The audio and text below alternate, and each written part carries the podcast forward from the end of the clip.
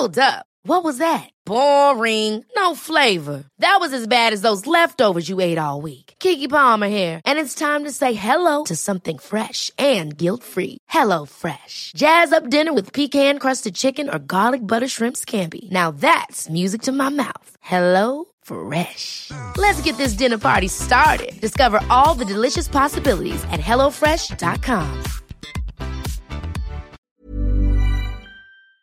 Sam, congratulations on your new job. Um, you moved from creative director audio on demand to now head of entertainment and news content for digital audio. What does that mean? Great question.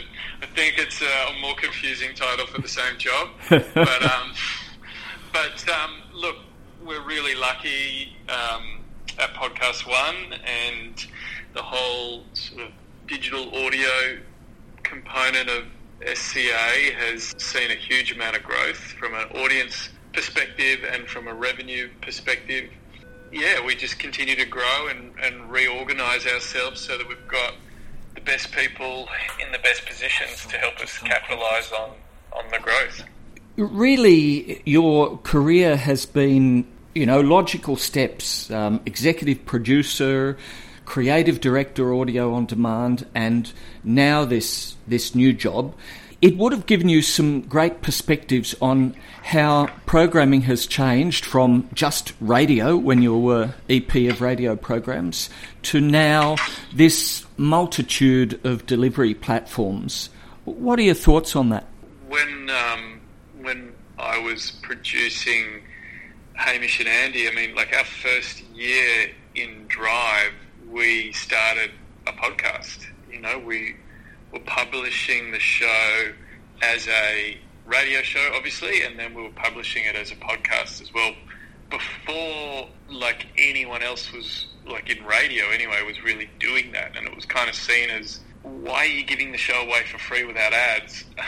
um, you know, won't that make it difficult for the sales team? But we knew that all our friends were listening to podcasts and we also knew that even though the podcast audience was really small compared to the broadcast audience, it was really engaged because 50% of all the feedback we got from listeners was from people who'd listened to the show's podcast. So we kind of knew that we were onto something there, and and then we just, as a new platform developed, we experimented with it. So you know, Facebook and Twitter and Instagram and website.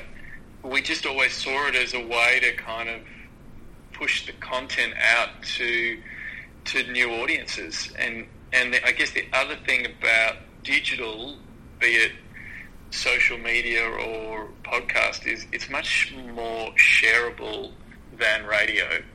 All the big ideas and like the, the kind of things that that the guys did that are memorable it, it, for it to kind of gather momentum, often we had to take it off the radio and put it into a format that would allow people to share it. So, I mean, I think that all programmers now see see digital as a way of not just marketing their show, but as audiences that they need to serve, audiences that they need to cater to.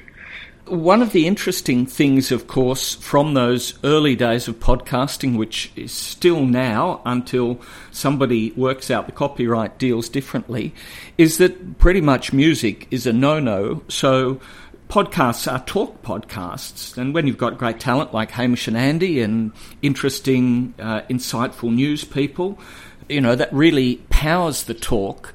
But what about people who you know, the whole radio show is meant to be a combination of music and talk. Do those shows work on the podcast medium? I think different publishers are experimenting with different different approaches there. I think a lot of the Triple J podcast content, like uh, I'm trying to think of the name of the show now, Inspired, that Linda Marigliano used to host. Mm-hmm. Um, I think Lucy Smith is now hosting. I mean, they're using the approach of, well, what if we just play sort of 10 second snippets of things or sort of 15 second snippets of things, and maybe because they're the ABC, that, that seems to be everyone is happy to turn a blind eye there. Um, with Matt and Alex, one of the new shows that, that we launched this year, like so many musicians want to be on that show. Like the feedback we get from the record companies is overwhelming that artists just love talking to Matt and Alex.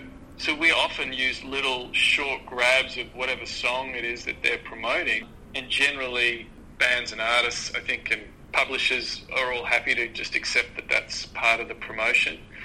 Shows like what's there's a really famous show on BBC like Desert Desert Island Discs. Yep. Yeah. Um, I think that's going to struggle until there's either a, someone works out how to yeah, how to get around the copyright reason. But I also think you know radio is much more lean back, right? So lean back seems to kind of work with a combination of songs you haven't picked, i.e., they're not off your own Spotify playlist, and talk. Whereas podcasting is much more lean in. So I think people are happy to have the music taken out, um, or at least most of the music taken out. But I think, um, yeah, there's certainly like a, just a, a music shift isn't going to work as a podcast, if that's your question. Yeah, yeah. There's a couple of things there. One is that the audience consumption habit, I think, has changed. I mean, if you're listening to a podcast on your smartphone, then when you've had enough talk, you can just pause it. You can open your Spotify, you can listen to a few music tracks, and then you can go back when you feel like the next bit of the talk podcast. So I, I think it affects um, consumption habits. But I also think that actually this is the biggest issue coming in the next year that the radio and podcasting industry has to deal with in Australia and worldwide. I think we just have to work out the right kind of payment for the right kind of deals and then allow the the platforms to put in recognition algorithms like they do on YouTube and then just recognize the songs automatically and let some payments go to the people who make those songs. Yeah, it's an interesting point. It's certainly it's certainly something we need to work out. But I don't know if I agree that it's the biggest issue. I mean, I think if you look at the Australian podcast charts, it's dominated by re re-edited, republished radio shows. So people are clearly happy to listen to the majority of radio content as podcasts. But I do take your point, though. There's a whole other spectrum of radio content that's not being distributed as podcasts that, that perhaps will be able to once we work out those licensing deals. And talking of the charts, um, you've got some quite a few of your shows in the, the top 20, the top 50. Point out two or three of the ones that you're really happy with. Ooh, how do you choose your favourite kids? Um, you love them all equally, don't you? yeah, exactly. Look, really proud of the briefing.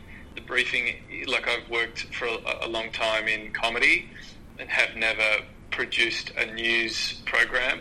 Have wanted to work with Tom Tilley for a really long time, and the stars aligned a little bit with him coming off Triple J and me moving into this role we developed the concept for the briefing as a daily news show over a couple of weeks, and um, and then turned it around really quickly. We're so fortunate to be able to get Annika Smethurst working on it with us, who's an incredible journalist, uh, and, and, you know people may know her. She's the she's the, the one the who was raided. Exactly. So you know you're doing something right when the AFP doesn't want you to talk about what you know about. Um, and then obviously Jan Fran is just an absolute weapon and just one of the most interesting and uh, intelligent broadcasters I've had the, the chance to work with. And Jamila Rizvi, you know, probably don't have enough time to talk about how impressive she is. So uh, it's just a bit of a dream team. And then our executive producer, Nick McClure, who I'm sure you're familiar yeah, with, one of the great. most experienced EPs in the country. Um, so it's a bit of a dream team, and I think the product speaks to that. It's just such incredible quality every morning, and the logistics that they go through to put that show together every morning. You know, we could do a whole podcast on just that. it's, it's, a, it's a beast. So super proud of that. It's that time of the year. Your vacation is coming up. You can already hear the beach waves, feel the warm breeze, relax and think about work. You really, really want it all to work out while you're away. Monday.com gives you and the team that peace of mind. When all work is on one platform and everyone's in sync, things just flow wherever you are. Tap the banner to go to Monday.com.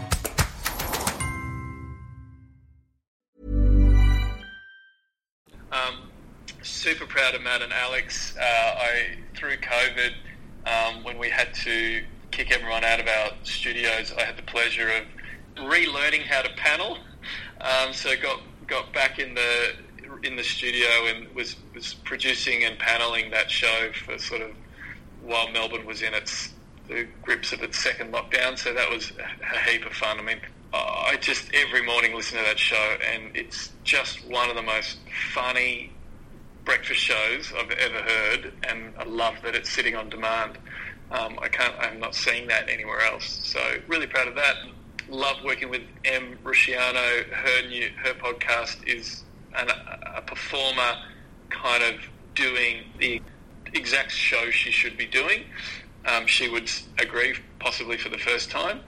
Love that, and we've just launched in the last week or last two weeks the Sugar Rush out of Brisbane. Um, those two girls uh, who do the early breakfast show on the Hit Network uh, have got an incredible rapport, really funny, and they're delivering a daily 10 minute pop culture show for us. So it's pop culture news, big five stories in under 10 minutes with really well produced and really funny.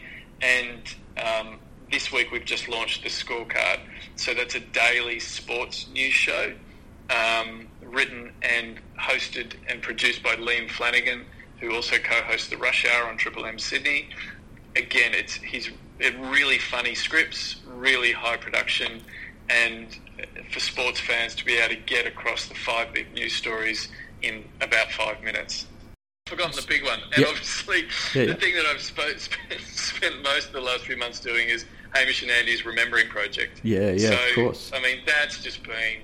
I, I kind of pinch myself that it feels like the sort of thing I'd be doing just for fun, let alone publishing. But myself and Chris Marsh and Hamish and Andy and the whole team have been able to go back through our 20 years worth of archives. And as with all things Hamish and Andy, they weren't happy just doing a best of show, even though everyone else was happy with that. They wanted to come up with a, a unique concept, and they've certainly delivered that. So, yeah, I encourage everyone to go and have a listen to the Remembering Project as well. Yes, I really like the the angle they put on it. That it's them trying to remember those best of bits. It's them, isn't it? They always want to do something a little bit different, not the standard thing. Exactly. Like I've sort of, it's been a few years since I've worked with them this closely, and forgot the level of detail and care and consideration that goes into everything that they do. Yeah, so it's, it's been a lot of fun getting the band back together to, to put that together. And, you know, I think all of us were concerned. We, we didn't want to just do something that was for hardcore fans. We wanted it to be big and broad and um, approachable for all people, whether you've listened to everything they've done or nothing they've done. And I think they've certainly achieved that. And Em Rusciano always said that really she didn't think she was um, the right fit for live breakfast radio. So it sounds like she's found her medium now. Yeah, look, I think Em is she, she's such a, a singular performer. You know, she's so clear on what she wants to do, how she wants to do it, who she wants to do it with, and that that can be really challenging in in a breakfast radio team dynamic. So she's the first person to say that, and she's this this podcast is her idea. She's doing it with her best mate Michael Lucas, who is just a, a complete surprise, to be honest. I've not had anything to do with Michael. He's a, he's one of Australia's foremost screenwriters. Um, created Offspring, among other iconic Australian TV shows, and you know the banter between the two of them is just first class. It's a really strong show, and her, her fans love it. But she's a whole heap of new listeners are discovering her through that podcast as well. I want to just come back to the briefing and the new sports show. It seems to me that there's a new trend for young listeners to want to consume news, but not in the old fashioned way of a top of the hour news bulletin or a long form current affairs show. Are you seeing interesting, different trends in consumption from the data that you're getting from those programs? Yeah, correct. I mean, the number one podcast in the world is the New York Times, the Daily. And so, if nothing else, that makes a really clear point that there's a, a huge thirst for podcast, daily podcast news content. Our first horse in that race was the briefing, but it's also, I guess, to take a step back, really exciting for us as a business. I mean, daily topical content is what we have done as a business for however long SCA's been around. So it, it's it's an obvious choice for us to, to start to dig into that and go, well, what else, what other daily news products can we create? And so the briefing was our first our first crack, and, and it's been it's exceeded all our expectations commercially and from an audience perspective. And so the next two, and then and similarly with with Matt and Alex, it's it's daily. It's um, it's there for people first thing in their in their feeds each morning, and you know that sort of under 30s audience that might not be listening to FM radio as much anymore, um, but are definitely consuming podcasts. There's a show, there's a breakfast show there for them each morning for their commute, and so and similarly with the scorecard and Sugar Rush. So it's it's new. It's we've got pop culture news daily for you at 6 a.m. and we've got um, sports news for you daily at 6 a.m it's all written and produced for a, a younger leading audience, and it's it's working really well. Yeah, great. Um, lastly, the business side of it. Are these things making money, and how are they making money? Absolutely. So, I mean, we're just trying to think. With the briefing at the moment, we're sort of just commenced a seven-week sponsorship from the Commonwealth Bank Matt and Alex are booked right through to the end of the year.